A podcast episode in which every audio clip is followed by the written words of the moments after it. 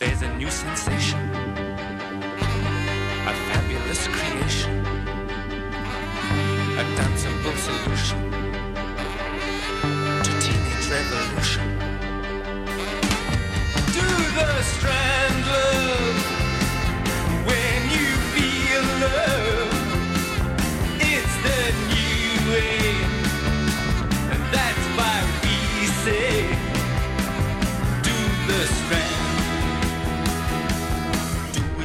We're dead.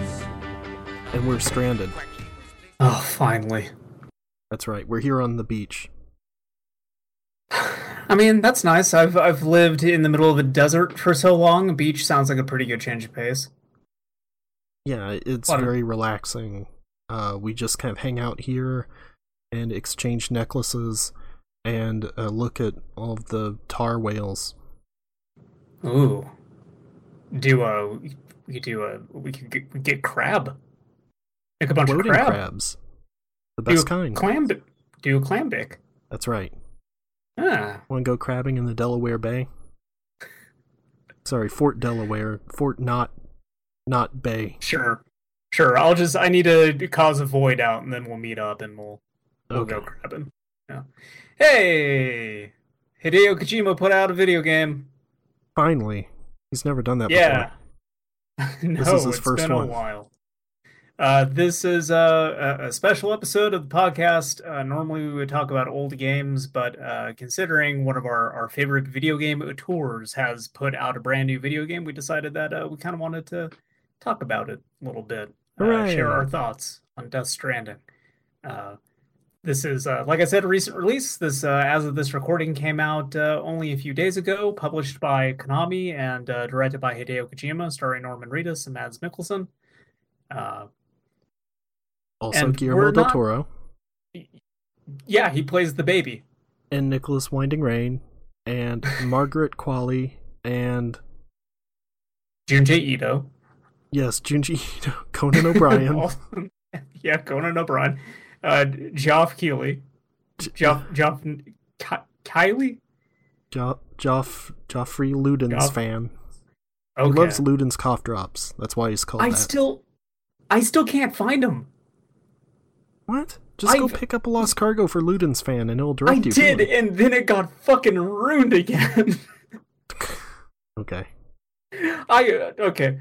We're going to get into like what the main loop of this game and everything is, but real quick, as, since this got brought up, I want to get out of the way. I know that Geoff is Luden's fan. I know roughly where he is in the world. Uh, the first time I picked up Lost Cargo to go give back to him to like initiate his whole thing, uh, I goofed up and I accidentally just hit like do not entrust and got it out of my inventory. Came back there last night, found another box that was addressed to him, went to the wind farm, uh, where I got attacked by BTs. Everything got completely fucked up. I managed to get out of there, make a different delivery, then went looking for him, got attacked by BTs again, and I dropped his box inside of the water and it washed. There are no BTs between the wind farm and Geoff. No, I went to the wind farm where you fight BTs. I know, but you said then And you then, like, got the attacked by more of Middle, them. yeah, the middle like island area. There were BTs. Uh, okay. It's been a while since I've been in that opening area. You're the one that spent like forever in there trying to max everything, which is not a great idea. No, definitely not. But uh, I I have some more to say about that and like the whole death mechanic in the game, but we'll kind of get to that in a bit. Okay. Uh, but like Death Stranding is something that uh, I think for the longest time people were just trying to figure out what this game was even going to be, and uh, now that it's out, I'm not sure that this is the game that anyone wanted it to be. No. But it's kind of like Twin Peaks Season 3. It's not necessarily what I wanted, but I am very happy with the end result. Yeah, I think that's an apt comparison because much like season three, I feel very lost and confused. Dougie Jones, hero of the people. Ooh, imagine delivering packages to Dougie Jones. Would be good. Just coffee Yeah. and ties, Yeah. Hmm. lime Uh, green suits. So this is a uh, a delivery game. Uh, the back of the box would really like you to know it's a Stranding game, which is a new genre. Um, no, that's not what it is. It's a Yeah, it kind of an open world delivery thing uh, with some like light puzzle elements involved in it. Uh, Well, so look, okay, here's the thing. A strand game is related to the connection to the other players. So it doesn't necessarily have to be a delivery game. It could be a shooter that would also be a strand game if you had the same sort of elements in play. It's sort of like how you can have RPG elements in like everything these days. Basically the same thing. Sure. So I guess it's just referring to asynchronous multiplayer. But Yes. yeah, the Souls games, those are strand games. Yes, they are. Yeah. Eh, kind All of. right. I think I'm I think I'm with you so far on this. Uh, but what the the main thrust of the game is basically so you're Norman Reedus, you're a delivery man in post-apocalyptic America. You are uh, like let's say an average mission, you need to go deliver some medicine to somebody. Should uh, be noted, another, his name another is Sam Bridges. Sam Porter Sam Porter Bridges, Bridges. Yeah. which is everyone in this name. game everyone in this game is just named after something that represents them Well, I think it's because y- you just like take on the name of your company because his actual name is Sam Yes. Strand. yeah but even then that is that is kind of like he is named after something relevant about him like his mom's last name like his family name being strand but like they're very much the ones that are like connecting these strands across america or like how fragile you can obviously tell that there is something very broken about her something like some trauma that she really needs, needs to get past before she can like kind of fix herself as a person so her name is fragile Nah, she's fragile, but she doesn't break that easily. Um, the thing is though, Bridget Strand, like that was her name before she started. It's just Kojima. It's Kojima. It's He's doing his Kojima thing. Hot So, cold. hey, may- maybe I missed that thing about Fragile also because every every time that there's a scene with her in it, like uh, my head is just going to sleep. You haven't gotten to that part yet. It's part of her like flashback thing later. Okay, yeah. For, so far, a lot of her character has just been uh, crying a lot, which is a not necessarily like an emotional thing. It's more of an allergic reaction thing to like uh, going to the beach or It's just everybody related to the, the chiral particles and stuff. Which Yeah, again, Kojima, he was like, "Hey, I've got an idea. What if we get this stuff? Uh, it's called chiral particles." Because chiral means hands, and also when the chiral particles are crystals, they're in the shape of hands. Also, you're going to see a lot of hands. America. Yep, hands across America. it's what it all comes back to. yeah. Uh, but it, no, a lot of her character has just been like, Higgs fucked me over. I have unresolved issues with my father. My company, also terrorism. Everything's terrible. Help. Yeah. Sometimes. So, did you do the junk dealer mission? No, I'm Man, still not quite That's there. That's the part I want. Yeah, Okay. you can tell me about it, but but but first, I No, like I still I want to like. to. Because I want your opinion on something. I want to know if you thought the same thing I did. I Ah, can't just tell you. well, still, I did. So to go back to like what this game is, though, because I feel what like we need to get that out of the way. Otherwise, it's going to be very difficult to kind of talk about this with with no context. Um, Okay. So like a, a typical mission would be that Norman Reedus he has to go like deliver medicine somewhere. So you need to load up a bunch of the packages that you have to deliver onto your body. But let's say uh, there's so much medicine you become over encumbered. So now whenever you move over rough terrain, your packages are going to sway and they're going to throw you off balance. You risk tumbling over, losing everything, and damaging your cargo. You have to start to balance yourself with the triggers as you're moving across the world. You need to be very careful and kind of plan plan your routes uh, to avoid uh, rough terrain or uh, BTs, which are like these ghosts that are made out of tar that you have to like throw your poop and your pee at to defeat. The Hideo Kojima game. Well, Uh, okay. so. Yeah, you have poo poo and pee pee grenades. I have never been able to figure out what they do. I tried it a couple of times and was like, I don't know why you would bother with this because you have the blood grenades which straight up kill them in one shot, so why would I bother with the others? I think they're mostly just there for those very early game encounters where you don't have the blood grenades yet, but you get the blood grenades so early that, like, yeah, I I used a PP grenade once and it didn't outright kill it, and it didn't really seem to do anything, and so I never used them again. Yeah, it says something like you can observe the effects. It should be pretty obvious. And it's like, and these things are just like they're fuzzy ghosts. I can't tell what it's doing. It looked like it sort of moved around in a circle a bit. Maybe it confused it. I don't know. I also often have so much shit just hanging off of Norman Reedus that I can't see most of the screen when I'm fighting those things anyway. Uh, yeah, that's kind of an annoying thing. Is the um the detector thing because the BTs are invisible when you're not standing still. Uh, is on his left shoulder, and so if you don't have the camera positioned to that shoulder, you can't even see it most of the time. Yeah. They also just like they push the camera in really hard uh, Mhm. during those encounters, so you're just right up on Norman Reedus. If they actually pulled it out more, I think I have an easier time actually like seeing what I'm aiming at.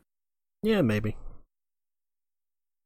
But then like with that stuff too, like so those typically occur well, those only occur in areas where it's raining, which is this whole other mechanic of the game called timefall, uh, which is that the rain uh, basically just rapidly uh, degrades anything that it touches, uh, which poses a problem for the uh, safety of your cargo, obviously, but also anything that kind of gets constructed in the world, if it ends up getting rained on, will start to degrade. So there is also this sort of um, mechanic of making sure the structures that you're building are well maintained. Yeah. Um. Kind of my main problem with the game. Uh, is kind of the BTs in general, but specifically how every time you go up to an area with them, it pauses twice. It makes you stop dead in your tracks, even if you're in a vehicle and you can easily outrun them, which is mostly the case later on. And then it stops you again to give you the cutscene of your Odradek scanner coming out, to, just so you know, hey, there are BTs around here. Like, yeah, I know, great. That's like a Let good me go. ten second long cutscene too. Like, it Yeah, it's way goes too on for long. It like has to pop out and look around and then spin and beep at you. And then Yep. even once you get out of the area, you have to get a scene of it like giving you a thumbs up. Although at least that doesn't stop you completely.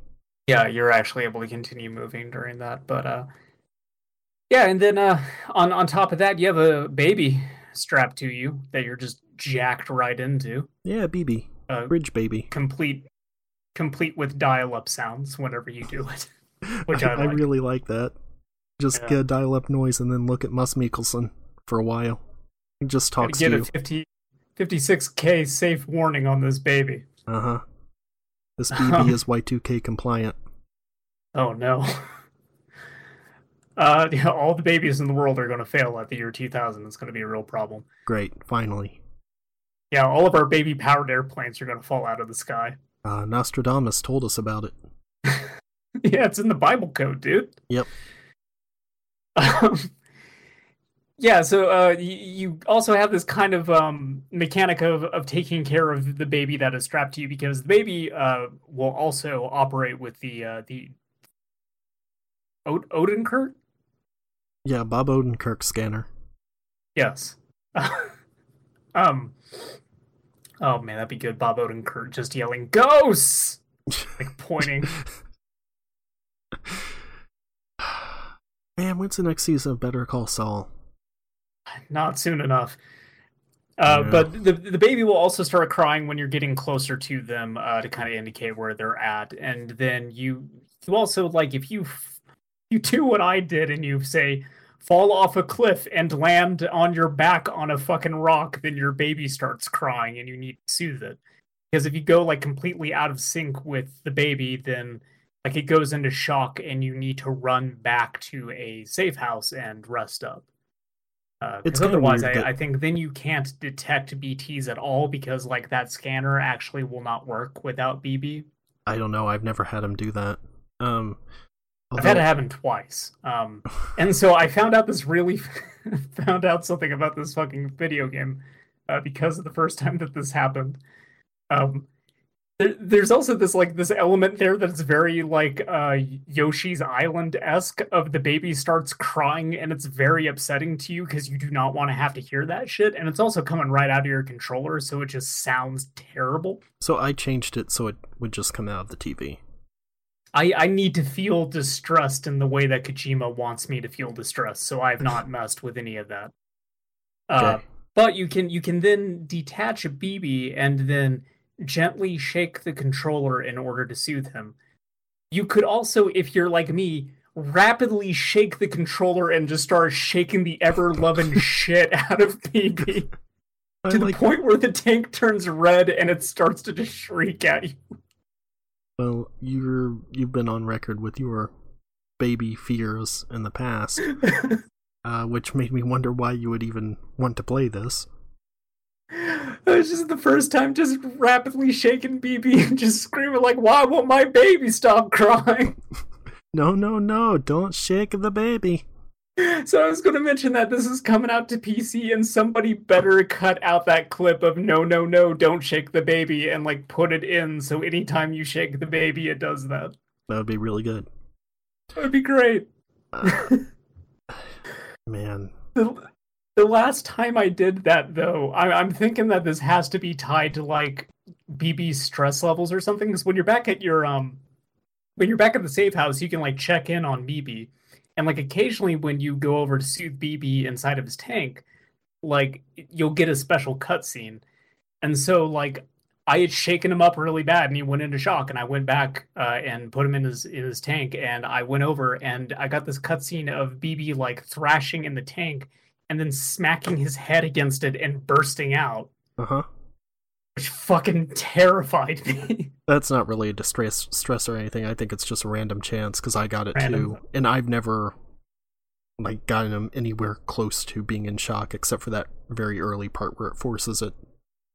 I I came back after the mission I did after that, and then rested again. And the very next time I interacted with him, I got the scene where like his back is facing you, and then he turns around and he has Del Toro's head instead What? of his own. Okay, I haven't Yeah. seen that. and he screams. And then I shut the game off and I played Kirby 64 for a couple of hours.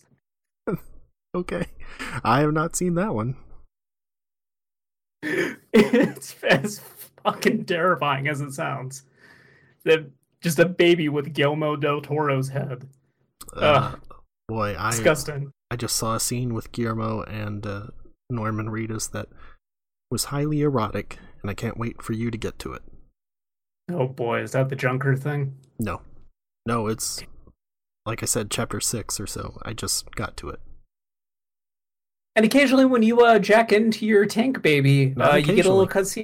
Every time, every single time you leave that private Well- room. No, I've I've had times where I've left the private room and I've not gotten a Mads Mikkelsen cutscene. Oh, it might be because you just spent so long crapping around in that first part. Because I've Yeah. actually had it repeat once. I have had it also repeat once. Uh, it was specifically the one where he's showing BB like the uh, book with the picture of the moon and everything, and talking about like, yeah, I'll take you up to space one day.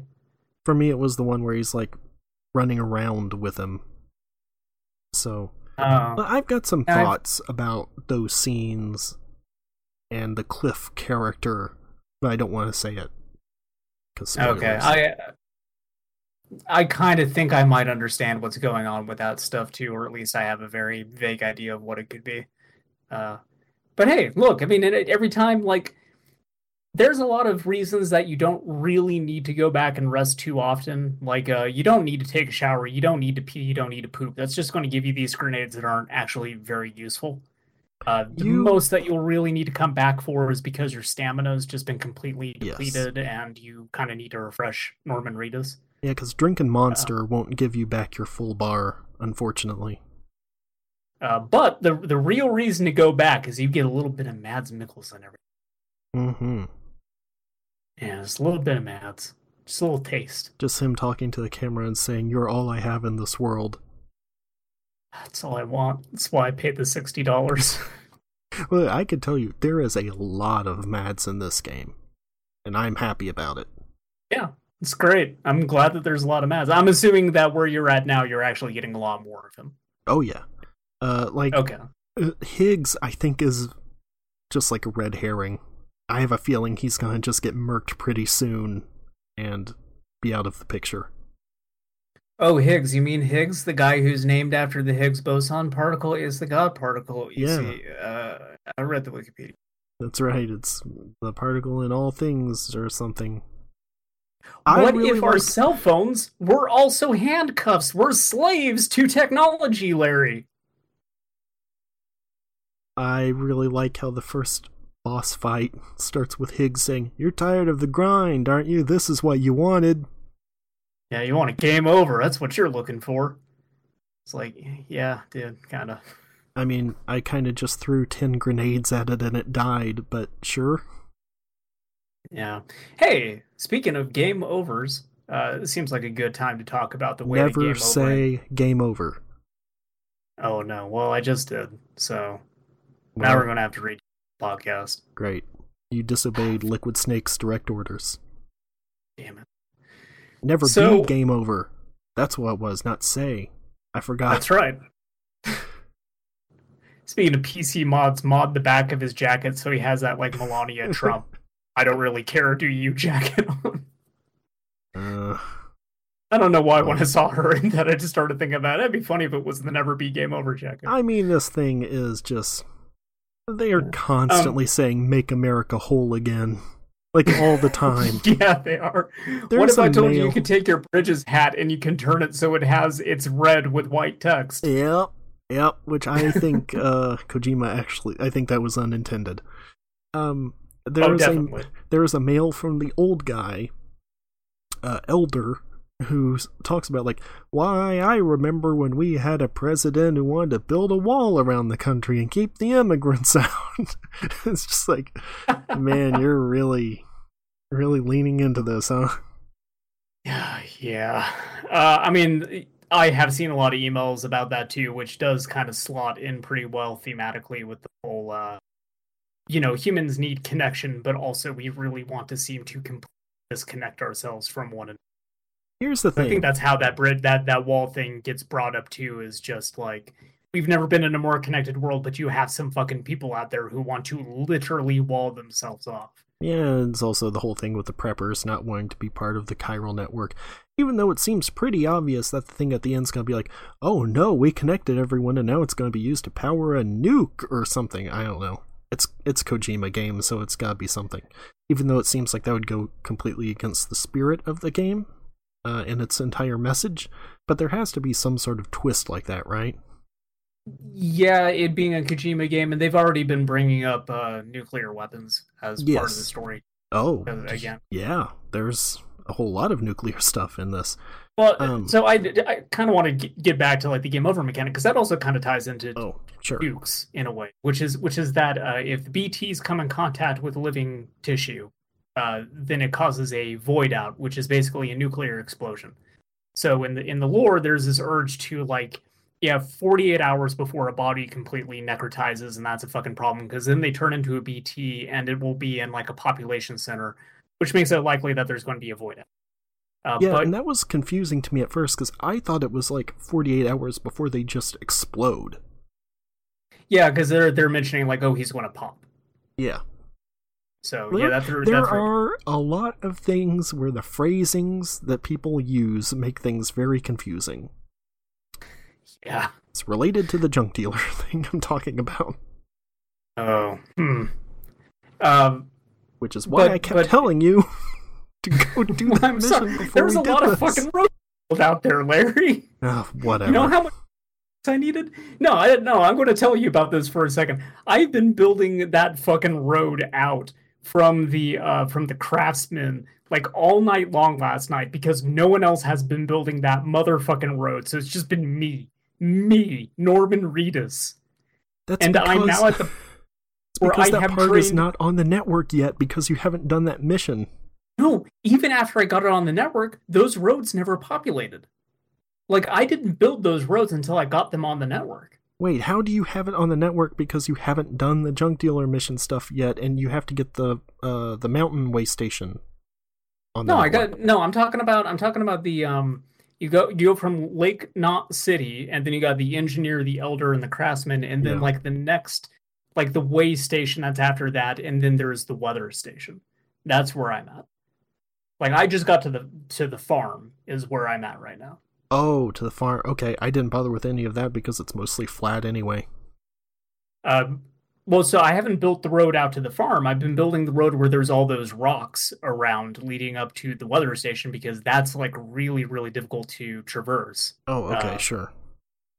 But the thing is, by that point, I needed so many resources that I was like literally blanking all my resources at the engineer, the elder, the craftsman, and Lake Knot City and the way station. So, like, I have no more resources to build roads with, and I've built them out as far as I can go. And that's where I ended up having to stop because I was having to do these huge loops around that entire map to collect like part of what I need and get it back to the other end, and then go back and get the rest of what I need. So it took fucking forever. You'll usually have standard orders for material delivery, and you can just do those. Yeah. But I had enough to get it as far out as I could. I just I did that loop. Um because I think now I, I don't know where the next station is to to like further build out that road. Like I didn't see it at all. So I think Oh, it's about okay. as far out as I Yeah, the weird thing is there are places where you can build roads where there's no reason to, like west of the craftsman before you get to the mountains. There are places there where if you want, you can spend the material to build the roads, but I have no idea why anyone would except just to complete it. I almost did. I started building that and then realized after I put some material into it that it probably wasn't actually going to go. Yeah. But uh, and anyway, the, the void out stuff. Uh, so if you end up getting attacked by BTs and you somehow actually don't survive that encounter, a void out still occurs. And uh, this happened to me going to the wind farm, uh, where I just I completely fucked it up. I didn't take any repair spray. All my stuff was damaged. So it's just like whatever. Let me game over. I'm going to assume this is going to jump me back, and I could restart the mission. Uh, when I got back out there, there was a giant fucking crater right in the middle of that path leading to the wind station to the point where the only way to get across it now is to like kind of shimmy along this like thin patch of land that's Yeah. and that has persisted for the rest of the game like i've i've gone back and visited that area that portion of the geometry is just gone That's cool because I have not come anywhere close to dying, uh, and I had assumed that that whole bit of lore was just like for story purposes. Well also norman reedus's character is a dooms slash repatriate which uh, basically means he can sense bts and also he cannot actually die he'll come back uh, he, he always comes back Yeah. They'll He always ha- keep well, coming. He is not a Dooms. He is a repatriate, but he has Dooms. Oh, okay. But, but yeah, like, well, the only reason I died too was I purposefully died at that point because just everything else was so fucked. I was like, well, I don't want to make this delivery anyway. Uh, But That's yeah, a good it- it com- definitely. Um, it, it carves out the land, and and that, as far as I can tell, never comes back. And then I floated this theory to you that BTS would then only have to appear in uh, set locations because if you're removing huge chunks of geometry, it has to be where you are still able to progress the game. Yeah, probably. Uh, weird thing though is last night when I went back to the wind farm, I started getting attacked by BTs again there. So I don't know what would happen if I died a second time near where I had a void out because it was like right around the perimeter of the void out. That probably wouldn't do anything. I mean, it Well, would probably I- make another crater, but it would be in the same place. So So my my theory was either it would make one like adjacent to it, or and and this is the thing that I think would be very cool, but I don't think that they would actually go and do it. Is at that point there is no story reason to go back to the wind farm. You're not going to progress the game by going there. So I almost wondered, like, what if you could actually completely destroy locations that no longer have a, a story reason? Like, what if the wind farm's just fucked at that point? I don't think it could because they probably want to make it so you can always get five stars at every location to get the unlocks. Because I suppose, but then my counter argument is Kojima wanted to make that game that would like destroy your hard drive or something. that's true. I wish he had done it. Yeah, Uh, this would have been the game to do it. it wasn't that it destroyed your hard drive. It was just the game would self Oh, destruct. it- yeah, yeah. I. That that honestly seems to me like something that he is crazy enough to do. Is just say, well, like this this side mission area is just gone now because you fucked up. You don't really need it anymore, so it's gone. could be. I don't know. I don't know. Yeah. I didn't want to fuck with it. I just I killed the BTs and I moved on. Yeah, I don't know. I don't suck enough to die in this extremely easy game, so I've I've only died that once and again on purpose. I did actually get uh, beaten by the mules uh, one time, and it wasn't because I was like getting beat up by them. It's that I didn't realize I completely drained my stamina. So Yeah. Norman Reedus just took a nap. uh there's one part where you leave a building and you're just suddenly there's a boss fight and the character says like get out of here run and i was like no and i just like threw a bunch of grenades at it until it died Hell yeah. because that's how sam rules easy. But like that's the thing too is like the actual BT encounters is is they grab onto you and if you don't break free you essentially just get that boss encounter and it's as easy as it is in the like story mission that forces you to deal with it. yeah well Just throw a If few this was a it. You don't even have to do that if you just outrun it.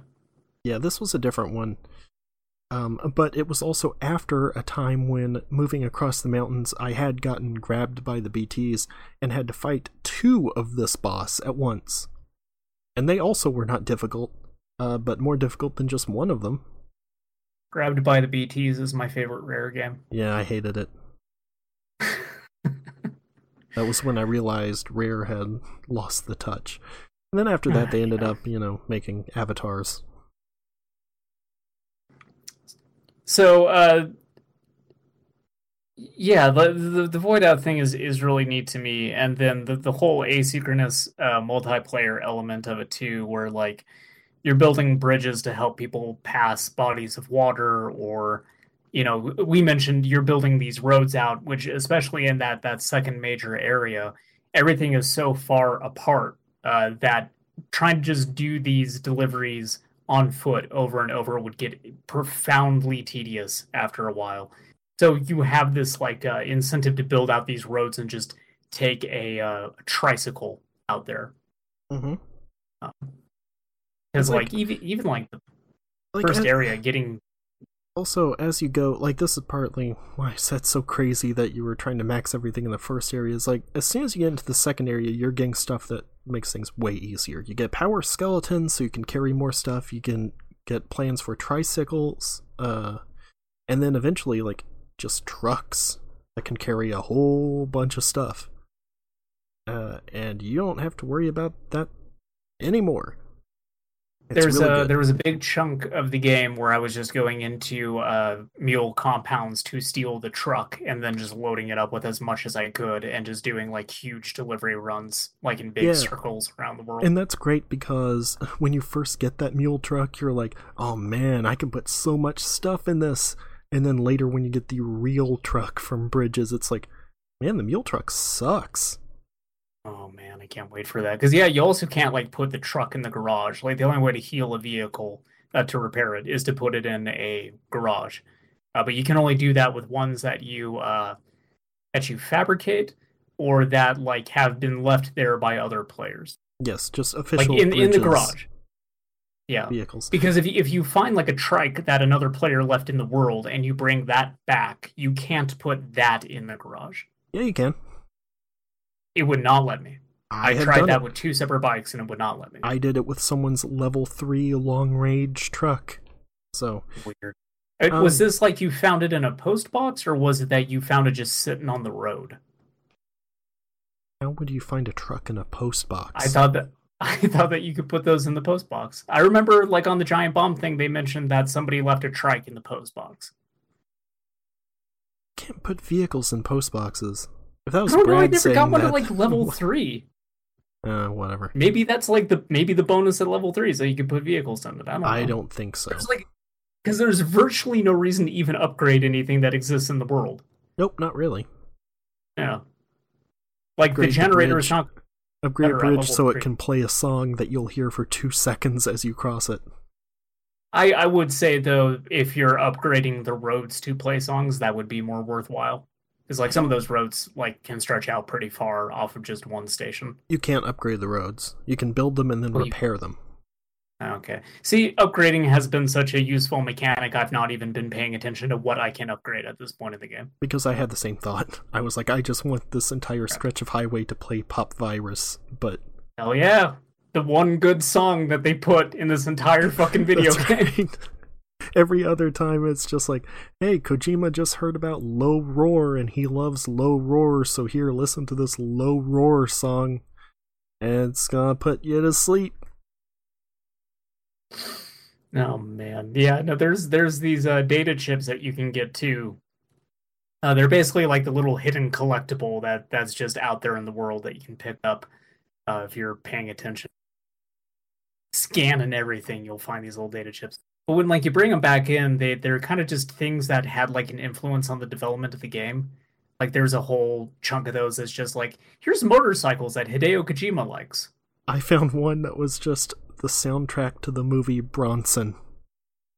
Perfect. The Yep. the first one that I found was the soundtrack to uh, God of War, and so the, the video game. By the way, I think there's a movie course. called God of War, isn't there? Okay, I don't know. I think there is. Uh, but but the thing is, when I got that, I thought like, oh damn, it unlocked the entire God of War soundtrack for me to listen to in this fucking video game. That's awesome. Uh, nope. No, it's just the album art, and it's just like Hideo Kojima really likes the soundtrack to God of War. I it's You should play that remake. It's pretty good. it's also very strange how you can't access the music player when you're out and about. You have to just sit in your room and listen to it. Uh, which hey, uh, this means this is a good video game for loading up a podcast like this one.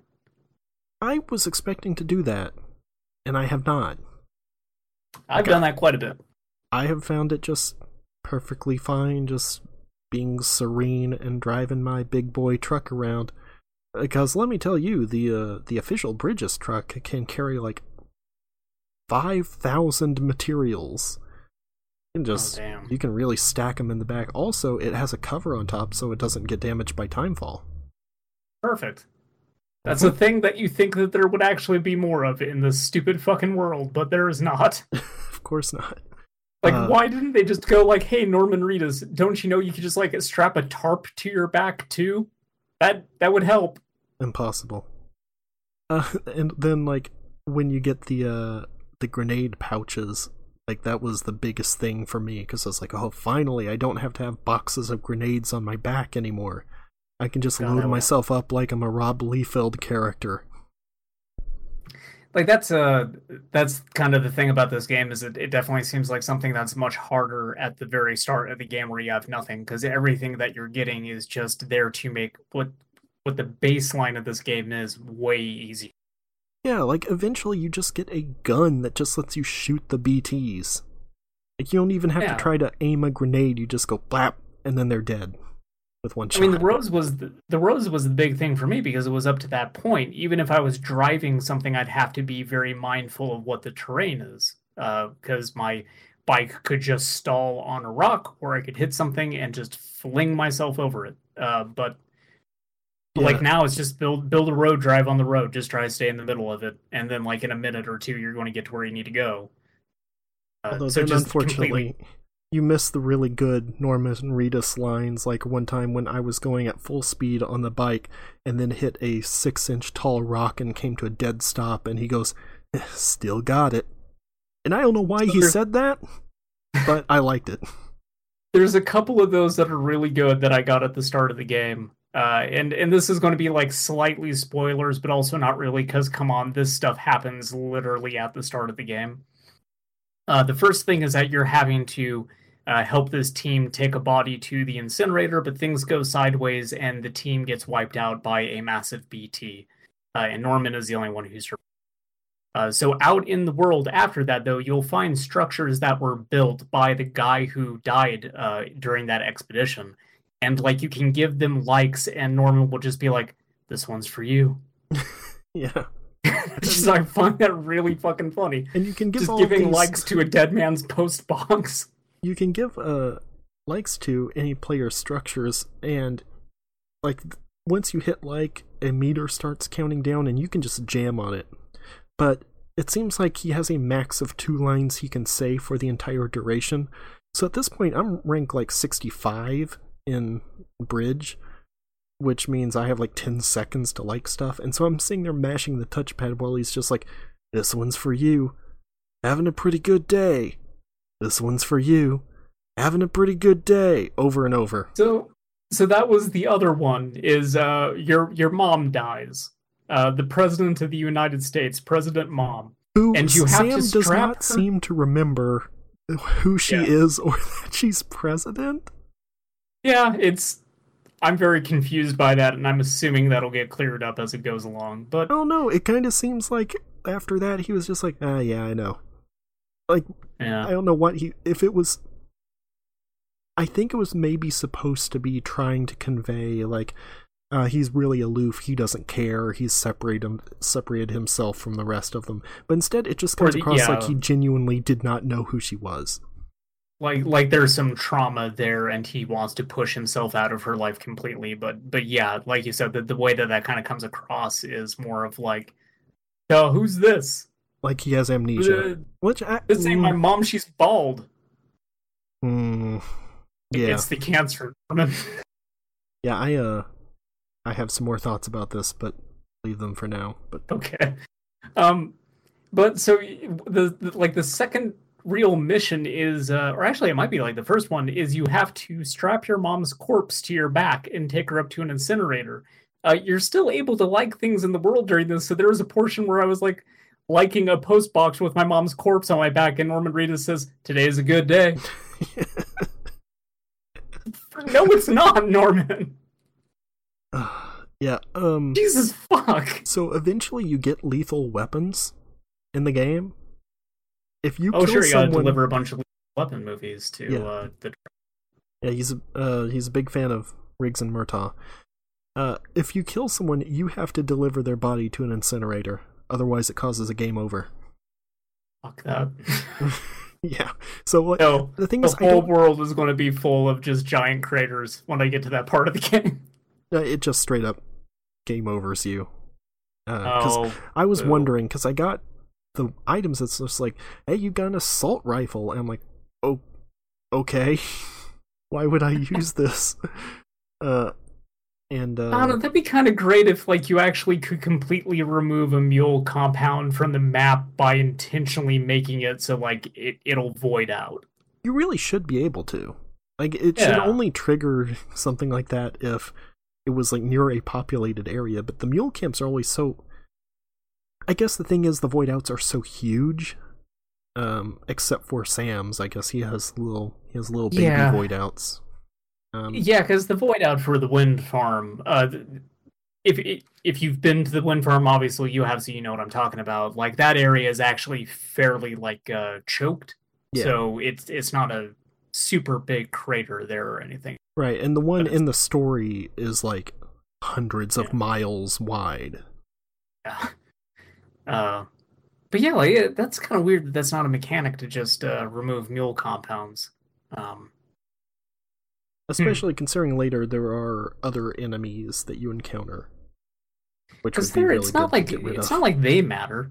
They're, they're all fucking. They got too many likes, and it drove them insane. That's right. The the lore the lore in this game that you can find in the data and stuff is really good.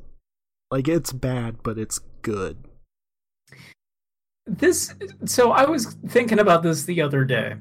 Uh, Metal Gear Solid 2, I would still kind of hold up as having a really, really good, interesting narrative. Probably my favorite one out of any of Hideo Kojima's games. Uh, because a lot of it was very predictive about where the internet was going to end up, like today. And it was kind of making these calls back in the very early 2000s. And to like a large degree, the reason why it got so much right is because Kojima was obviously just reading a lot of literature from people who understood the way that humans uh, understand data and how we communicate and had enough of a concept of the internet to sort of like connect the dots and figure out where it was going to go. Uh, but much of that game, up until like the last maybe two hours, is a very base level understanding of that stuff to the degree where it's like, oh, cool, Kojima read 1984 Yeah. it's it's only in that last bit that it really starts to dive deep and get very interesting. And so like so far in Death Stranding, I'm kind of getting the same sense of like this is a really baseline take on what social media has done to people.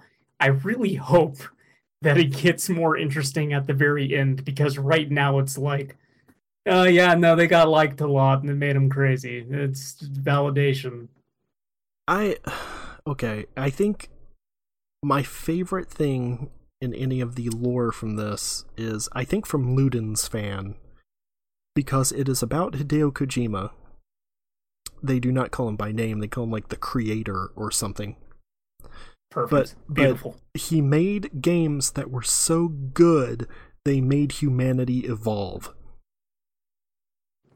Fuck. it's it's just like this email about how people evolved to uh from Homo sapiens to Homo ludens, and that's where the ludens character gets its name. And he made these things that were transcendent and is basically worshipped before the Death Stranding wiped everyone out. There really needs to be an email that just outright says Death Stranding won the like game awards of 2020. It might. We'll see. really good. Man. But, th- but that's also kind of the thing about the narrative in this game too is uh there there's a lot of stuff like that where I'm just like this is really dumb, dull, and obvious. Uh like especially I think the the way that manifests in in the most like uh the the fucking cufflinks Yeah. being it's a cell phone but it's literally a pair of handcuffs. Get it guys? You get it? Oh yeah, there's a Do ton you of get that it? stuff. like stuff like that i'm i'm just kind of like rolling my eyes at but i'm also like still in this enough because uh coming off of like metal gear solid 5 which barely had any s- story to speak of like there is enough of this game feels enough like a return to form of just kojima's craziness where i'm actually feeling like i'm getting a a real kojima narrative again for the I first kind time of feel like I was not feeling that until the end of chapter three. Mm. and that's when stuff is like okay this is first of all there have been all those trailers like the very first trailer and in case you forgot like what they were during this period i was thinking did any of that stuff like even make it into the final game? You know like is is Yeah. any of that in here or was that just like a proof of concept he came up with at one point to try to get No, but it's in there. funding oh yeah it is. Every single thing from those trailers is in the game. Uh in fact like most of those trailers and stuff is from the very beginning but uh recently there was some stuff with mama's mama specifically where i was like ah this is the old kojima uh it's it's really something Yeah, I know that the bit from the trailer where like you go down Norman Reedus's throat and then the baby gives you a thumbs up. That's uh what you get anytime you die. oh okay So like when when you actually when you actually die and that the void out has happened, like your corpse is kind of floating in the air and it tells you that like you can kind of explore this area and find other players' corpses and form a link with them before you get back to yours. Uh, but then you can reoperate at any time by just like holding down square or something. And the the cutscene you get for that is it then like zooms into Norman Reedus's mouth and you get the yeah uh, yeah i think it does that actually at the the very beginning when I- it forces you to Yeah. Like I think that actually like the game over plays out how it normally does as a story even early on, but but yeah, it's the same thing through the rest of the game. Yeah. But yeah, they're they're like I want to say I looked at the trophies, which also do not spoil anything. They just like say the titles of the chapters, which all are just character names. Um, and I think there are twelve in total, but I think three is by far the longest one. I was going to play Majora's Mask this month, but now I'm starting to realize that's not going to happen. Well, I've got a gotten lot to, of game. I've gotten to the mountain, uh, Mountain Knot City, and from the map, it looks like that's most of the way to the west. I think the main areas are basically just that first one and the second one. That sounds about right because I know that there's like uh there's like a fairly large um sort of mountainous area in that second map where the elder is at the top of, but there's a whole like other side of that Yeah, that I've the- only the been part to the west. as the director. The part west of the weather station is like where Yeah. Mountain Knot City is, and there are a bunch of other. Like you can go on the map, you can filter it to show you the chiral network, sort of segments, and y- so then you can tell like how many characters are there because one is Yeah, in each you- segment. Really need to filter that map because the default view of that is so fucking rotten with bullshit that it is really difficult to tell where anything is at or what is even happening. I haven't had problems with it. The, the main thing is that it will show you all the like roads and pathways that other people are taking, so there's just lines running all over it. I like that. It is fine, but there's been points where I'm just like I'm trying to find a specific thing, and like this area of the map is just covered with lines. Yeah, I don't know. It's I've had to filter stuff out a lot in that, but uh, but speaking of the director, there was um part of the game that I kind of wanted to talk to you about. Like, so t- this this kind of game is should be the sort of game that I completely push away from. Uh, I did not like Breath of the Wild. I typically do not like games that sort of just let you loose in a very wide open wilderness uh, and don't give you any direction and you need to go explore and forge and do all that bullshit like encumbrance mechanics and and item degradation. I hate all of that in video games. I like death stranding though and i'm not exactly sure what it is about this game in particular that's actually drawing me in.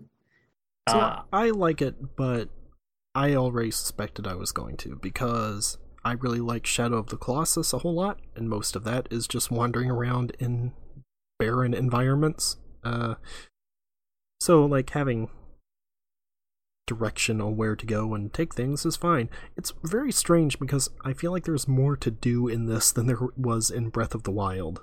Because that was basically There just de- like find the definitely. Koroks. Big whoop. Yeah. Yeah, Breath of the Wild, uh, my main issue with that game is for as big as that world is, it, it feels pretty devoid of anything really interesting going on most of the time. Whereas like Death Stranding has always actually given me like a lot of like, oh, I wonder what's over there moments.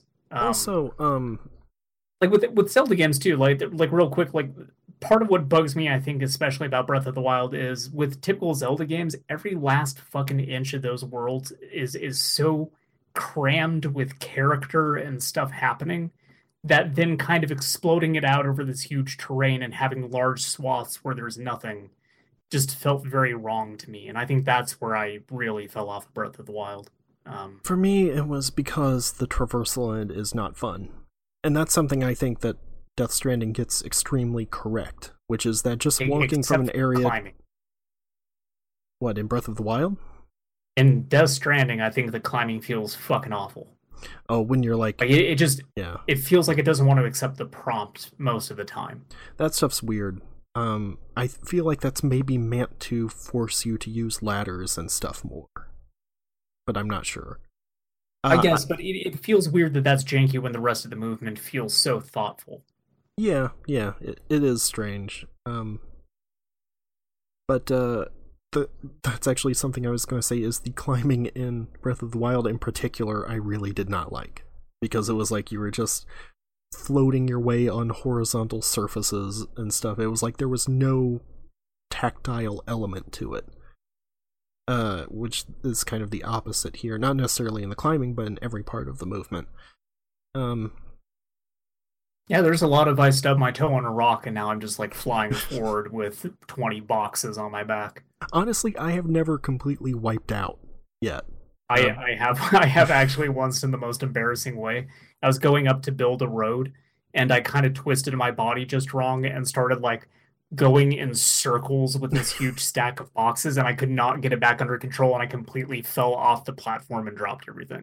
I did come pretty close once when I was like carrying two big material containers over to a truck, and then the back started swaying, and I was like trying to hit the trigger, but I can't because I had both hands full already, so I had to like drop them and quickly right myself. Uh, Yeah. that that was pretty close, but yeah, I've never like completely just smashed face first into the ground yet. I did have a good plenty of moment though where I uh, didn't notice something overhead and I knocked like half my boxes off too. Oh yeah, yeah. And this was like going up an incline, so they all just like fell right to the bottom. Oh, that happened to me um at one of the prepper shelters. Like I got the material for the delivery and then went to walk outside and immediately just got knocked off the top. Oh, it was specifically the bit where I was going back to the wind farm and I had these like toys that needed to go to uh, Ludens Fan, and like the the box was already super damaged, so I knew I didn't have much time to go like get that back, and I I didn't have any more repair spray on me, so like BTs were active, but I had a trike, and I just tried to like get my trike as far up the incline out of the wind farm area as I could, and I only got it so far. And then I got out and started climbing, and I hit something overhead, and half the boxes fell. So at that point, I was just like, "This is fucked." I need to take what I have. I need to get back to the distro center, turn this stuff in, and then book it all the way back out here, get to the bottom of this hill, grab that stuff, get my ass back up, and take that stuff in. Because uh, part of it too was I had stuff that was strapped to the bike. Like I had maxed out my encumbrance, so I couldn't take everything in one go on my person. Man, you tried but so hard and got so far. I did. But in the end, in the end, it didn't even matter. Nope. but there was a, I, I think like, so I'm I'm struggling to figure out what precisely it is about Death Stranding that I like so much. It's drawing me in. Um, and the, the best I can figure is just that these mechanics I don't like are actually kind of like converging in a way that is weirdly appealing to me. Like somehow Kojima's like figured out the way to get me to care about this shit, whereas I was mostly just frustrated over it before. Uh, but the one moment of the game where I kind of really like sat there and was like, I I like this. I know I like this. Is I found a box going to the director who I had not met yet, uh, whose residence was way out of the way, and I was like, I I wonder who this guy is. I wonder what is out there. I wonder if the story will even ever take me here. So I made up my mind to go out there, and I took a mule truck, and I realized only like way too late I did not bring a PCC on me at all and there were no generators out here. PCC so my truck being is the item that you use to build battery. things. Hmm? I was explaining the PCC is the item you use to build structures. Um, but yeah, so I didn't have one of those. So I couldn't build a generator to fix the truck. So I'm just driving this truck that is rapidly running out of batteries into the middle of nowhere, having no idea what's even going to be waiting for me out there and knowing that if this truck breaks down, I have to go it on foot. And if I want to get back to civilization as I know it, it is so far in the other direction that I just need to commit and go to the director and hope that there is something out there. Uh, and so I made it, I delivered the package, and he didn't go on the chiral network, so I couldn't forge anything. So I still couldn't get a PCC. My truck had just enough battery life, and I spotted a mule uh, camp off in the distance. So it's like, oh shit, I need to go just try to get out there because maybe they got another truck. Uh, so I book it. I still have a bunch of cargo in my truck that needs to get delivered. Truck dies, starts raining on the goddamn truck. So now I am stranded. I am on foot, no truck. My cargo's in the truck. The cargo is taking damage. I have to go to this mule facility. I have to fuck them up, get a truck, bring it back, load my cargo onto the new truck, and then hope I can make it back to civilization. And that was so tense and like just kind of going into the unknown that it was like super super appealing to me. That um that camp is also where I had my best mule moment, which is I uh was also I think I was on trike. I had finished connecting the director. I think it was on the way back from Junk Dealer actually, who's south of there. Uh and was heading back towards the distro center and went by them and I saw like a lock on thing from the mules, and I didn't really think anything of it because I couldn't tell that like I got hit or anything. And then at some point, when I'm almost back to the center, I just see a notice that's like cargo stolen. It was like from some wine that was I was supposed to be delivering to the elder. And so I look back and see that the wine is over in the mule post box. Apparently, they have these uh, sticky guns that they can like grab your cargo off of you and steal it. So I had to drive. Yeah, they'll they'll do it. You can get it for yourself too. Um, so I had to drive back over there and try to steal it back, and also knock out everyone in the camp. It was really good. That's the, the thing, though. Too is like actually taking out a mule camp does not feel great. Yeah, like it feels good when you've actually cleared the camp and it's like I have free run of this place. I can just take whatever I want. It's but fun it, to it's use the bolo the, gun. The combat. And, it's fun to use the bolo gun and then kick them. Yeah, the bolo gun is fine, but like the the hand to hand combat in the game feels terrible, Oh no, you and that's kind of what you have to deal with for like a decent amount of it before you get the bolo gun. Uh, you get the bolo gun pretty early. Yeah, still. Also, just it never really feels particularly difficult for me to take out a mule camp. Oh no, Like I've, I've never, yeah, like none of the combat at all in the game feels especially hard. But um, No, eventually you just get like non-lethal assault rifles too, and I could just like run into a camp and go, "Hey, everybody, check this out!" Blah blah blah blah blah blah blah, and everyone's dead. I'm sorry. can I get a horse? out. Also, Can you get what? can I get a horse that makes poop? Do it. Can I then throw the horse poop at the BTs? Do it. No, And unfortunately. Big Boss will fuck the BTs up. He's got like so much horseshit on him at any one point in time. Eh, That's how Big Boss rolls. Yeah. Yeah, it- like that's a thing that has been in a lot of uh I, I think when I hear people talk about these kind of games, these uh I, I hesitate to call Death Stranding a proper survival game, but but those types of games where you're just like let loose in the wilderness. Like I hear a lot of people talk about like what appeals to them is is the fact that they're kind of going out there not knowing what they're going to get into. Like that that risk of just kind of pushing further and further into the unknown. And Oh, like yeah. that I never really got from any of those games until Death Stranding. Like I think that was the one mo- moment where I was like I understand now why people like this sort of thing. Like Yeah, this makes sense to me. The part where you go to the mountain city, in particular, um, turns out there's a lot easier way to get there than what I did. But I am glad I did it the way I did because it was much more. It was a much more unique and enjoyable experience than if I had just like ran near the stream to get there. Because I ended up walking over the entire mountain range. It was Oh fun. no, Larry. Look, I wanted to take the most direct route. And I did. I do like when they give you reviews and it's stuff like, "Oh wow, you were carrying all this," and I'm just like, "No, it was in a truck. The truck's parked outside. You should see my truck." So the worst thing about that is I did all of that and I was like very low on stamina, like to the point where once I got there, Norman Reedus was just constantly dropping to all fours and panting.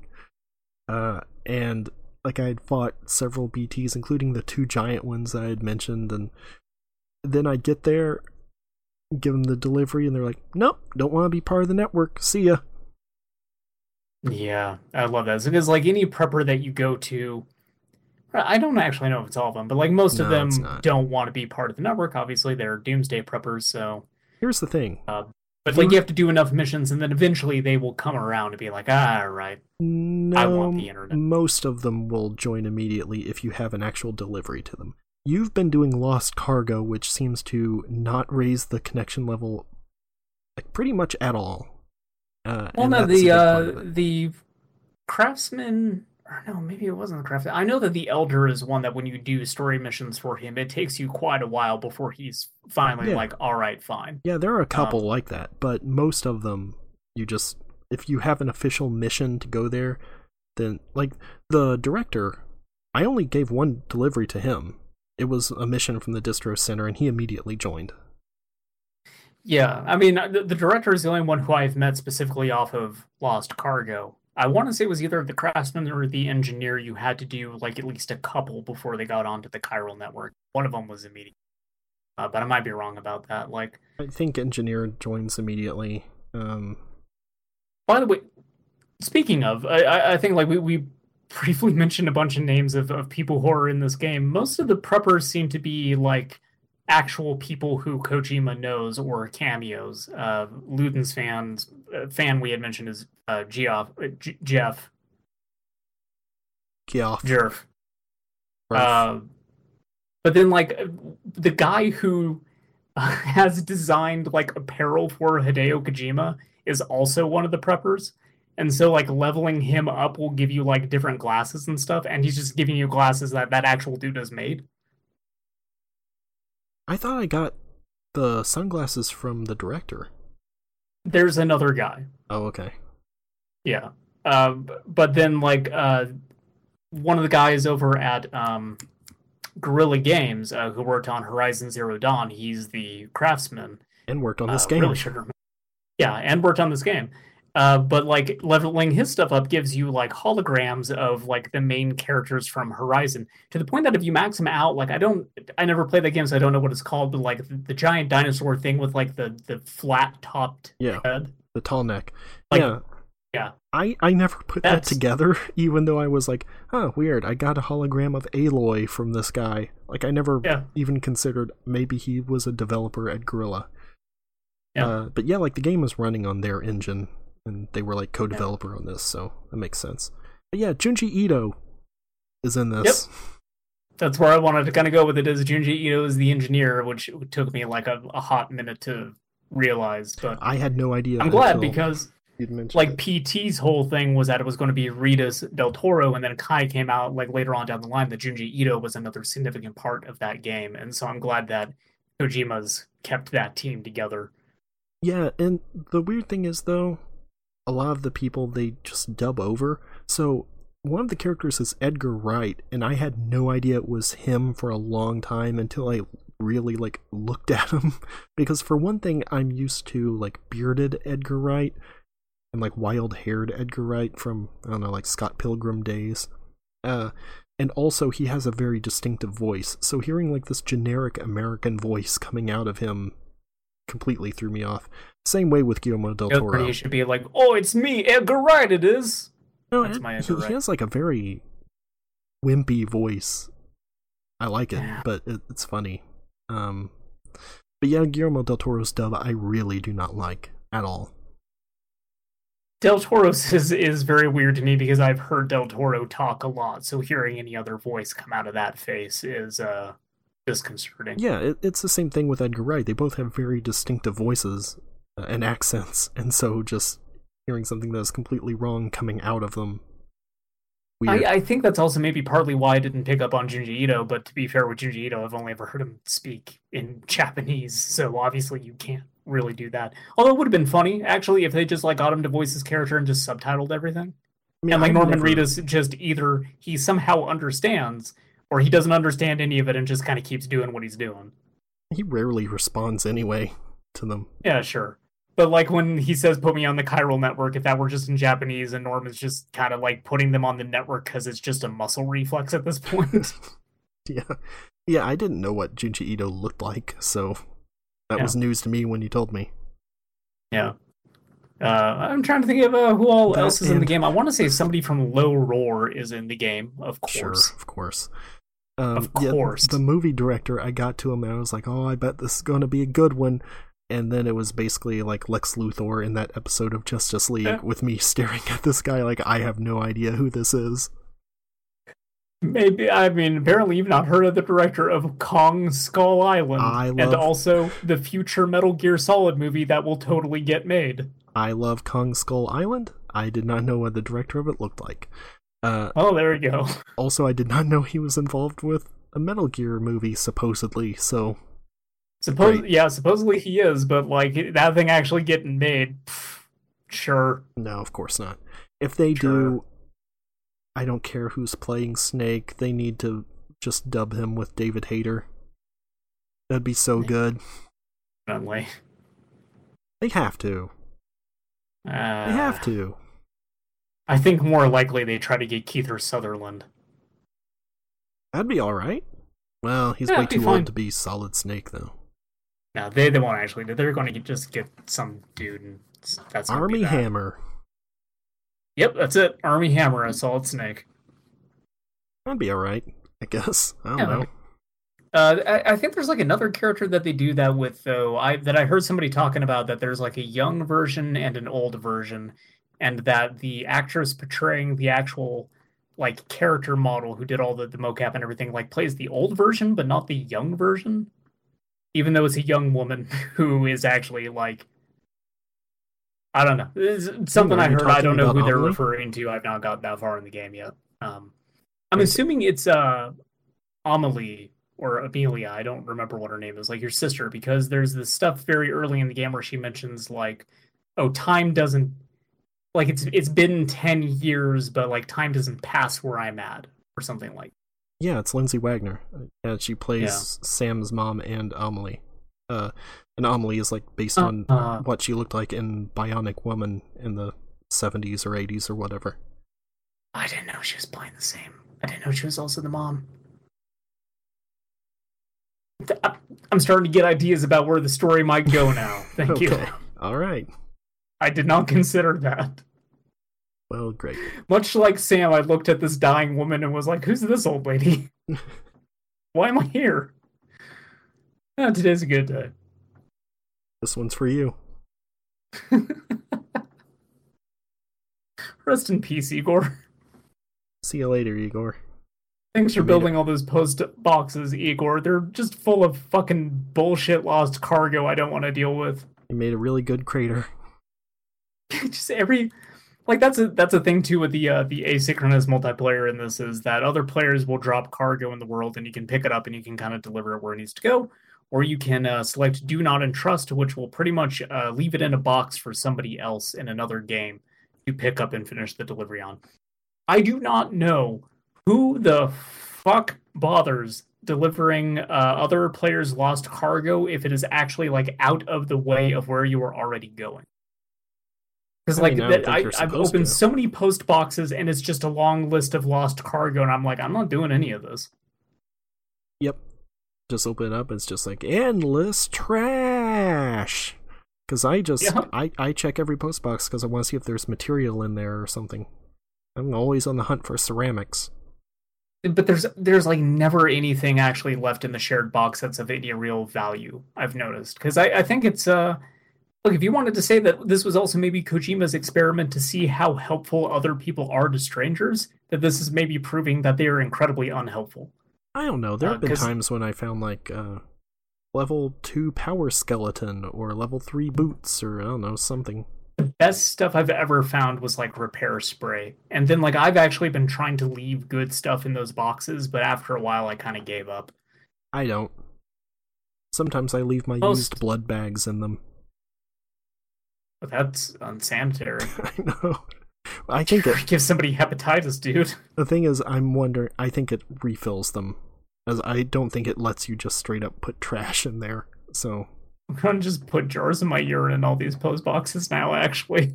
yeah. So if I've like used up something, I'll put it in one because I think then it refills for the next person. Uh-huh. The number the number two grenade is filled with your poop, and there is even a whole codec conversation where the guy's like, Hey, we named it the number two. It, you, Yeah. you, Yeah, you yeah. like it? You have number two, number one, and number zero.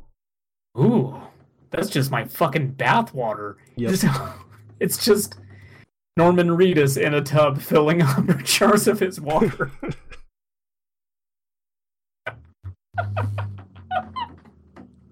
I've been playing this game for like 10 hours and I didn't consider that. Oh, you're behind. Way behind Yeah. the curve. Uh, have you got the uh, Higgs cutscene in the uh, safe room yet? Uh, think I'm not sure which one you're talking about. That's the thing that I like about this game too. That that I felt was not as it, it was in Metal Gear Solid Five, and maybe not quite to the same degree or the same frequency that I'm seeing it here, which is like encountering stuff where not every player is going to like see that same cutscene because it has a random trigger or a very specific obtuse trigger. Uh, and it was that I was like taking photos for BB in the mirror because that's a thing that you can do is just take selfies and BB likes it and he gives you a bunch of likes. Um, and then like one of them, Higgs just showed up behind me. Oh, Like Norman Reedus freaks out and turns away, and then when he turns back around, he has Higgs's mask on. that's great. I haven't seen that because I only messed around with the mirror once. Oh, I do the mirror all the time because I I live for BB's likes. Okay. That horrible creature that you want to get rid of as soon as possible. BB doesn't like me enough. I take him out of his tank and I shake him up a lot. Just put BB in a martini shaker. BB gives me the likes, or he knows what happens to him. I just recently got BB's bond level up to like three stars.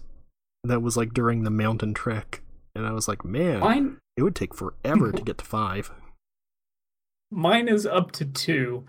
And it dropped back down to one and a half because as soon as I got it up to two, I went out in the world and I like severely distressed BB by like falling off of a bunch of shit. and it just was immediately like your bond has been lowered, and I was like, oh great, That's messed up. I didn't know it could it's lower. my baby. Yeah. Uh, if, if you stress BB out, then you will lower your bond. Uh, I'm not sure like the best ways to raise it, other than take pictures of yourself and get a bunch of likes from him, uh, soothe him uh, whenever he's crying, and then he really seems to like uh, the hologram that has like the baby on it. So I think that if you leave those in the world and then like those a bunch, it also causes him. Oh, okay. The sign, you mean? Yeah. Uh, much like Dark Souls, you can leave a bunch of sort of like prefab mesh, uh, messages around in the world, uh, which means I've been leaving a lot of no peeing signs all over the place. I have not left any. Mm. Like I I don't thi- really The see thing that I have like the most likes on is a no peeing sign that I put outside of like the West Distro Center. Yeah. Yeah.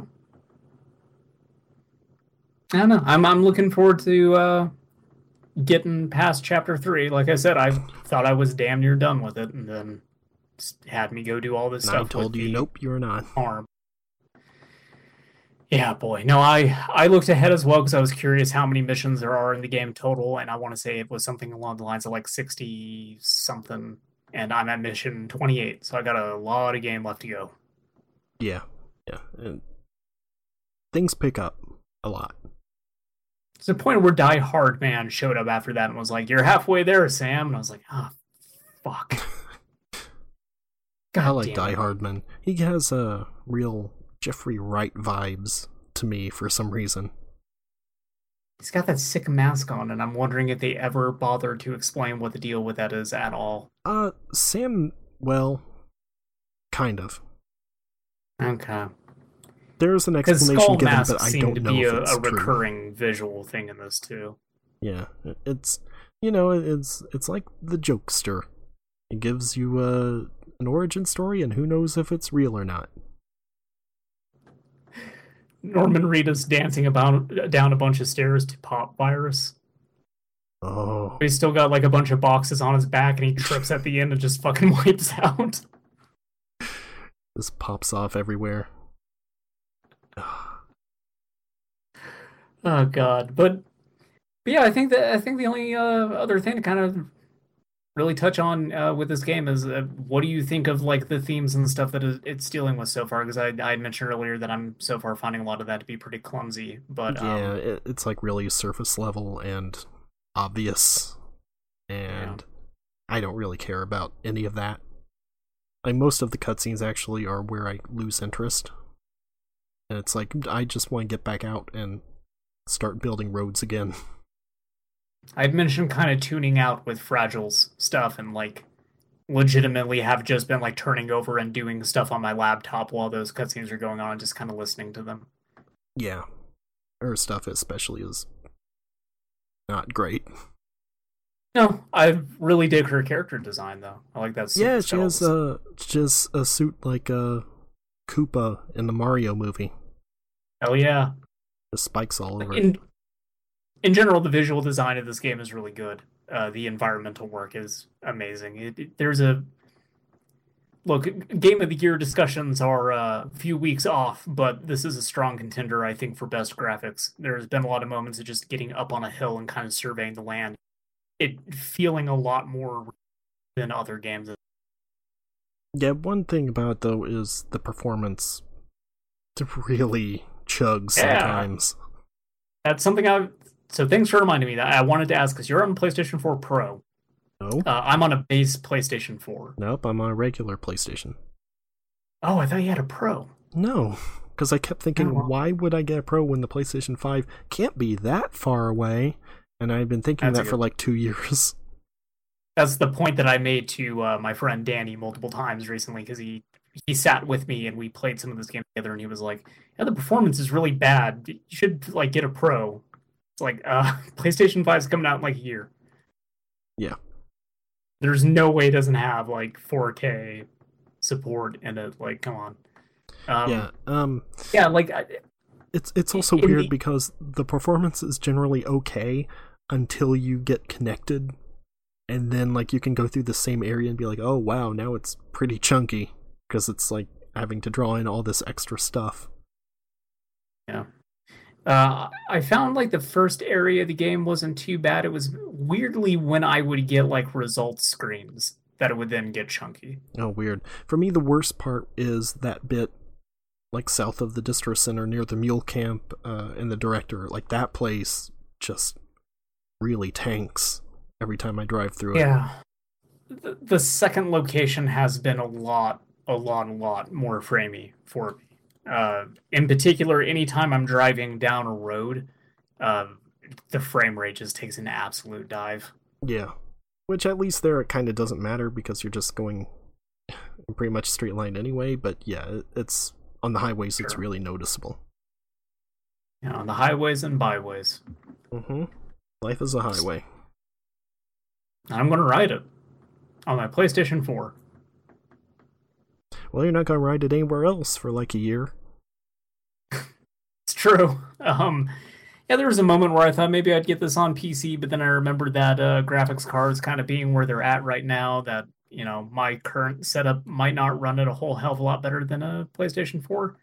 And like, plus PlayStation 5 is going to come out, and if I really want to play this with better performance, I could just pop the disc into that. So We'll see. I Yeah. I bet there will be a PlayStation 5 specific version, but also I don't think I would want to Oh, start don't over. yeah, yeah. The, I, I mean, I'm getting that kind of sense too. Of Once I'm done with this game, I, I don't think this is a game I'm ever going to come back to. Uh, but I definitely don't feel bad about picking it up at at, at full damn price because I, I think I was kind of like sold at that point. Um, just wanting to support anything that Hideo Kojima is doing post Konami, Yeah, uh, whether or not people- I was. yeah, p- people are kind of mad at him now for saying stuff like, "Well, the sales of it aren't that great because Americans only like shooters and they don't like experimental stuff like that." And people are getting upset about that, but you know what? He's right. Yeah, no, he's not wrong. Like I very much like the Death Stranding that I wanted is pretty much just Metal Gear Solid 5. But in its own universe and with a, a new story and some fresh themes. And like I kind of got some of that. Like the themes are definitely more unique than what you would find or more unique compared to what Metal Gear was typically dealing with. Uh it's it's not connected to Metal Gear in any way, obviously. Uh, but the gameplay is not at all what I wanted. The gameplay is, in fact, everything that I hate about video games. Well, There was there was up until release this like little part of me that that started to understand what Death Stranding was and was like, I hope a third of the way into the game it just becomes Metal Gear Solid Five, and it's like we're ditching the delivery shit, and now it's just like go clear like camps of enemies and construct new weapons. yeah, Not at all what it is. no. Um, you should play more of it though. Oh, I will. Uh, it, I, I do think that last night is where I started to hit my first wall with it, though, because just trying to like coordinate all that, like just getting all that item, the construction material across the uh, map just to build another stretch of road was starting to kind of. Yeah, the thing is, like, don't focus on trying to complete everything early because just by progressing through the story, you get things that make it way easier and you can come back and do that stuff. Yeah, I so I realized that pretty early last night because I went back to like the starting area to do some more stuff just to see if anything had changed about it. And yeah, by that point I had like the little floating platform that I could take behind me and I had like automated delivery bots and stuff like that. Yeah, it's weird. That floating By the way, those bots super. keep fucking everything up. Yeah, I, I like don't, there's been multiple times where they deliver and it's like this took a hundred percent damage. yeah, I don't use them because they never get anything in good condition. It's also misleading because when you um when you select them, it says like projected condition upon arrival, and it'll say like seventy five percent. But that doesn't mean the health of the container is seventy five percent. It means it takes seventy five percent damage, Yeah. which they really Yeah, should fix that. They tell you too, like those have a better chance of making it there in good condition if you've built roads and and, and pathways are cleared where it needs Not to true. go. Like I've no, I have been intentionally sending them to places where I know that there is nothing but highway between where I'm starting and where they need to stop, and they still come back having fucked that box up real good. Yep. Like uh they cannot make it maybe half a mile to the elder's place because he's up a hill. And it's like, nope, can't do it. Yeah, that's the one where it took like 100% damage because I was actually. Because, like, the first one they have you do, that's part of the story thing, is sending it to the Elder, which Yeah. is also very misleading in the sense that, like, you would understand at that point in the game, out of the people who are available to you in that region, he is the most difficult to get to. But this bot is still delivering it just fine, so it gets you to think, like, oh, okay, well, that's good enough to make a good delivery. So these other ones connected to the highway must be perfect. And then they come back completely destroying everything. Yeah. So I don't know. There, there's definitely stuff like that in the game. But the delivery bots still are great because they make cute noises. yeah, I wish you could like actually run into them in the world. Yeah. Or like even see them once you send them out because like you can send them and then immediately leave the terminal and yeah, they Yeah. they don't exist out there. I want it to be that they leave the terminal and then I can actually go follow them to the destination I sent them at in Yeah. real time. Exactly. Uh, or even better, if other people's bots look, if you wanted to get real Dark Souls with it, other people's bots appearing in the world and then you could fucking rob them. Nah, that's against the spirit Go of the this- Strand genre. Go with this bot and take all of its packages. I like how you can meet like NPC porters out in the world and yell at them, and like Norman Reedus is just like, "Hey, mine's heavier," and th- or you can like give them thumbs up, and then they'll you can like trade items with them.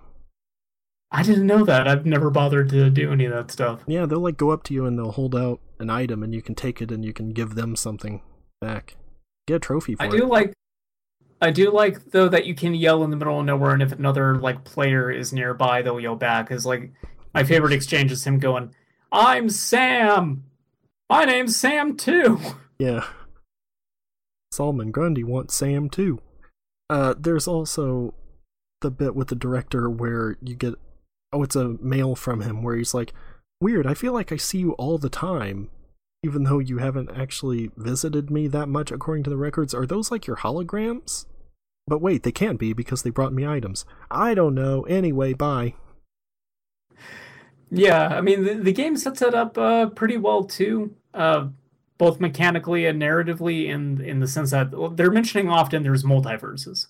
Yes. that uh, everyone has a beach that is unique to them, but that you can traverse other people's beaches, and that those beaches can sort of bridge uh, gaps in space and time. And then they mention too the stuff with like timefall and the fact that chiralium uh, seems to exist in one constant point in time.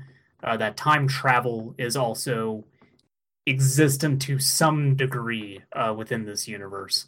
Yeah, it's weird they say um they use the term multiverse specifically in referencing the beaches because it seems more like a subspace. Like a Yeah. That you could just like take a wormhole essentially through the beach. But then I think what they're also kind of implying. So if you're if you're taking the stuff with uh, Sam and there being like if you're if it's multiple Sam theory, Yeah. that maybe when you cross over to your beach, you're crossing over to another Sam's beach, and then you're crossing over to another dimension where there was a Sam, and you're just kind of getting all mixed up all over the place. So like maybe every time Fragile's jumping, it's not the same Fragile that left. Could be. Yeah. They say um don't they mention something about I'm trying to think. Okay, so I was thinking about this because there's a bit in the Outer Wilds, not the Outer Worlds, Outer Wilds, where you can teleport between two instances, and there's a little bit you can read that mentions that the person showing they timed it and the person was showing up at the other end like two milliseconds before the person on the other end disappeared. Hmm. And so mm, maybe something similar here. I don't know. Yeah. That uh there's a lot of stuff going on in Death Stranding that it kind of lays out there in these like data logs and everything, and I do wonder how much of that stuff is going to get like directly addressed by the end of it. That's the stuff Uh, that I find interesting, not like "Hey, you gotta Yes. get more likes. Yeah. Yeah. Um Yeah, and I don't know. That that's kind of the thing with Kojima too, is both his like propensity to over explain things but then also not provide enough answers. It's weird. He a- really seems He's to a really bad David Lynch. bad David Wa- oh, Lynch. Yeah, yeah, yeah. Yeah. Um, he uh, yeah, he really seems to have zero faith in the audience to read between the lines for anything. Yeah. But then also like he'll still leave like it's the vamp thing that I think I still come back to Ugh. where so much is is given to you in long exposition but then it's just like vamp exists and he keeps coming back and no one knows why and we're never explaining it Nanomachines. until like several games later and Yeah. then it's and then yeah it's just the dumbest like oh it's fucking nanomachines great of course. great What else would it be? I don't know. I kind of, I kind of like Kojima at his best when he's dealing with stuff that is actually supernatural in origin and doesn't have like a concrete explanation. It's just we we think we know why this exists, but we actually don't. And so that's the stuff that I'm finding interesting about the multiverse stuff and the Chiralium and everything is that, you know, this big event, the Death Stranding happened, and there's still people trying to figure out what the fuck it even means. Uh, but it definitely seems to be at least partly supernatural in origin, or that it has. Uh, I don't know, because that's the thing too. Is I'm I'm also my head theory right now is that the Death Stranding is caused by uh, BB and Mads Mikkelsen. Okay. Sort of where I'm going with it is I'm thinking those flashbacks you get with Mads are taking place before the Death Stranding, and that BB is maybe the first of the uh, jar babies and was possibly used to figure out something with the multiverse that triggered the Death Stranding. That's my guess. Yes, I think I agree with part of that. Again, I have other theories which I wouldn't share here just in case it's true, but I mean, I know that at some point I think Mads kind of goes off the reservation with all that stuff because it's Oh, been in yeah. trailers that he's got, you know, he is Mads is fucking armed. oh yeah. and is trying to escape with There's BB. a really good cutscene you get of him uh talking to BB that I think you have to get later, but it's really good. Mm. Yeah, I'm I'm looking forward to seeing how that stuff kind of shakes out. But then I've also heard people talk about the ending uh, in very non-specific terms, and and just saying that like it ultimately drops the ball with everything that it sets up. So Hmm. I'm I'm very worried too that this stuff might not have a very good payoff. Although I did hear someone say that the Mads Mikkelsen stuff in particular is the bit that had the best payoff by the end of it. Bad stuff they they felt had been done. Yeah, yeah, I, I definitely feel like that where I'm at. Like I said, I, I think Higgs is just a decoy and it's gonna be mostly about him, but I'll see. I technically in terms of episodes I am not I'm like halfway through. But Yeah. And yeah, I, I hope all this stuff hasn't sounded too spoilery, but but honestly, when you play the game, uh, if you've not played it already, probably realize that none of what we mentioned here is uh, particularly revelatory. Yeah, like I posted a screenshot and somebody was like spoilers. And I was like, it, that is from the very first trailer they ever put out. Yeah. So It- a lot of what it's uh, dealing with uh, that that seems like it could be spoilery right now at this point in the game is so vague that a lot of it's just kind of guessing at like, yeah, maybe it means this. Actually, I don't know. Um, Yeah. Because all the stuff that's more concrete is it, so far has still been very foundational of just sort of laying out like here's the lore, here's what happened, and here's kind of how some of the characters connect. But it's it's not too. I guess like the biggest stuff would probably just be the stuff that happened between Fragile and Higgs, uh, yeah. at least so far. Yeah, at the point you're at, yeah, I guess so. But even then, it's yeah, yeah, Yeah. nukes. Nukes. You gotta pronounce it like a character in a Kojima game. They always have to say nukes with a Y. Nu- nuclear. Nuclear. It's pronounced nuclear. Sure. Uh, yeah. Well, uh, do you have any? I I think that um.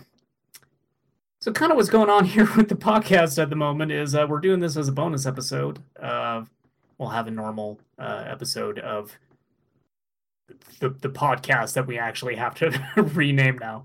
Um, Spoilers. which I don't know. I should I should probably mention that because we have enough episodes in the can, actually, that that's. Yeah, I'll I'll say that at the very end. But um, we're going to come back and do some uh, game of the year stuff at the very end of the year, and I think that is when we'll probably have another discussion about Death Stranding. Uh, but I don't know. I'm open to uh, when we finish the game, maybe doing another one of these where we actually dive into uh, spoilers. Yes, I also would like to do that. Yeah, because for right now, I just I wanted to, you know, you, you and I are, gosh, what probably like a third into the game or a quarter into the game, so. Now, like I said, I'm much farther than you are because you're well, wasting a lot of time. building roads, man. I'm connecting the world. so am I. No, you were wasting all your time with Lost to- Cargo and trying to find Geoff. I'm not. I'm not looking forward to like having to come back from that fucking farm right now. It's so far out in the middle of nowhere. That's fine. Like Die Hard, man. It's just like I don't know. You can pick stuff up for the trek back, and I'm just like, yeah, Jesus. I but I really wish I had a road. Kind of messed up how once you get to that farm and you do the beer delivery, that from then on you don't have the monster cans in your room anymore. What? Yeah, That's a replaces spoiler. them. it It's the worst thing that we've beer. revealed on this episode. Yeah, apologies. But you still have Monster can. I have a level 2 Monster Energy drink canteen now. Oh my gosh. I brought a guy some medicine and he was like, hey, check this out. I made this. It's an extra good Monster canteen. Get different flavors of monster now. Get the Nope. tangerine monster. This Nope. can. Boo. Just vanilla. Regular Monster. Boo. The worst monster. I don't know. I don't drink them. I know that. Uh, imagine if you Yes, had a NOS canteen. oh, that'd be good. Just gets any water and turns it into. NOS. Yes. 800 milliliters of piss inside Norman Reedus from drinking too much NOS. Just passing kidney stones out in the wild. Finally. That's a Strand game. Yeah, no, that's it. That's the genre in a nutshell. So yeah, we'll we'll uh sometime down the line. Look, it's a long game. It's probably going to be a while before we actually get to the point where we are both done. But we'll we'll do a podcast that's uh going to be rife with spoilers. Um, and we'll game of the year stuff. So I'm sure this is not the last time that we're going to talk about Death Stranding. Um, I mean, it's not going to be number one. That's a spoiler. No, uh, I think that you and I actually right now see pretty eye to eye on what game of the year is. Absolutely. There's only one real option. Yeah, but we'll we'll get there. Uh, that that recording's a few weeks away. But Uh-huh. uh, but speaking of recordings and everything, uh, I I should probably mention because this is going to come out concurrent with another episode of what I should Uh, mention it. nothing. Like it's going to be weird if we just do it and not have like any No, explanation. that's it. what we should do. Ah. All right. I do like the idea though that the reason why we're changing everything is hidden at the end of like a two hour long discussion about Death Stranding though. Okay, yeah, sure. For when you anyone that it that actually way, cares, it's yeah, when you put it that way, go ahead. it's just buried so fucking deep. Um, so when we started uh, the the ARP podcast, like part of the intention early on was actually to have more discussion about the RetroPie uh, software and platform, uh, and we dropped that pretty fucking fast. Like the first episode, we didn't talk about it at all, and we've basically never talked about it. Uh, we are not affiliated with RetroPie whatsoever, and so I don't want to give the impression that we are. Uh, and since it is not really a integral part of that podcast anymore, we're going to drop that and we're we're going to rebrand it uh, as Destroy All Children, which is a name that we are not using for anything else currently, but that we have used in the past. How dare you? Yeah, well, it's true, Well, yeah. but we're we're still going to talk a lot about retro games. Uh, I think that you and I also kind of realize we want to have more discussions about uh, current games that are coming out that we are also. So it's it's going to be a mix of the two, but uh, I think that it's still going to be primarily like retro focused. I don't think so, but okay. well, whatever. Because also the thing is, we did the Gremlins episode, which is not out yet, and we kind of realized that we just want to do more recordings like that. Yes, I feel like the format will be more like what are we doing this week, what's going on in the news, Yeah. what's happening, and then you can have your little retro corner to appease you. My sad, my sad little retro space. Yeah. No, I'm I'm always going to have some some retro games to talk about. So uh, you know that, that's going to be a part of the the podcast still. Oh, sure. but yeah, uh, we want to broaden it a bit because I also think that when we did stand and deliver, the bits that we had the most fun with were when we just got off on really wild tangents about other things that we. Yeah, th- there was also more to talk about with that anyway, though. Sure, and, and it kind of depends on it kind of depends on what games I'm pulling up too. That sometimes episodes are out getting sidetracked. Yeah. But whatever. Like we're just going to talk about the stuff that we find fun to talk about, basically. Uh, and so we're going to rebrand as as part of that. If if you want the old format, it's going to be there and exist for the episodes that we do up until the end of the year. Uh, so we have a few more coming out that are going to be part of that uh, ARP format. Because we're going to be changing. can and can't change it now. Well, there's two more we haven't done, and I still just feel it's better to end the year uh, consistently. Uh, and then we'll do game of the year, and then the year is over, and we'll come back, and the and the podcast is going to have a bit of a different feel. But if you like hearing us talk about dumb crap, you've been with us from stand and deliver until now. Shout then I think you're probably going to like what we're going to. Yeah, thank you, Thor, Timmy. Uh, He's the one. but, uh, He's he's the single The one guy. person. this podcast is for you, Thor, Timmy. Basically. I do this all for you. This podcast is going to end with me jumping off a balcony. Hooray! yeah. It's the only way it could have ended. Um, yes, that I mean that is certain. Uh, but yeah, no, I I think uh, uh, podcast will be be better for it. So, uh, but we're changing that name pretty quickly. So if suddenly uh, in your feed it stops being American Retro Pie and starts being Destroy All Children, uh, and you have listened to this entire goddamn discussion about Death Stranding, now you know why. I'm not going to change the actual title until we change over. Mm, okay. It doesn't matter. Well, They're not still. going. The RetroPie people are not going to find out about this and come after us. Sure, but but also, uh, I don't. I refuse to mention it in any podcast beyond this one. This is the explanation. Okay. It exists in this episode, and that is it. Sure. Agreed. We are we are still going to call them slices, and we are never going to explain why. No, uh, once we change, I'm not going to Uh. keep calling them that. But sure, I do like the i- the idea though of just n- never addressing why we have changed the name, Oh, similar yeah. to how we did a recording for Zelda One and Zelda Two that has not gone up. no, it never will. yeah. But yeah, uh, that's uh, that's Death Stranding. Uh, I don't have anything else to add to it at the moment. Do you have anything else that you wanted to uh, talk about? No. Cool. And Then, then that's it. covered it. That's the episode. I guess there is more stuff I want to talk about, but I cannot at this point, so no. End All right.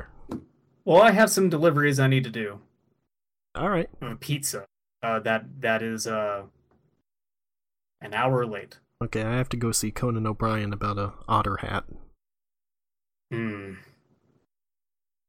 Well, I'm probably also going to find like another box of Joff's bullshit that I'm going to ruin again without ever having met him. Here you go, Joffrey. At this point, honestly, that's the only way that I want it. Is just I keep finding his hmm. shit and destroying it, and then I never meet him. I like imagining you like getting Geoff Keighley's boxes and just kicking it down the street like the beginning of Ace Ventura, and like handing it to him and him shaking and being like, "Sounds broken." Most likely, sir. That was something nice, though. I just get his mail mixed in with mine, and I throw it in the trash. Yeah. It's also Oh, where it God. deserves to be. Sure. All right. Well, we'll be back uh, next time for a normal episode of ARP. Uh, until then, uh, good, good, good, goodbye, BB. Enemy of the State, Geoff Keighley. 音の中で君を探してる霧の中で朽ち果ててもさまよう闇の中で君を愛してる。刻む一泊の永遠を歌の中で君を探してる。波の中で笑いながら漂う今の中で君を愛してる刻む一泊の永遠を刻む一粒の永遠を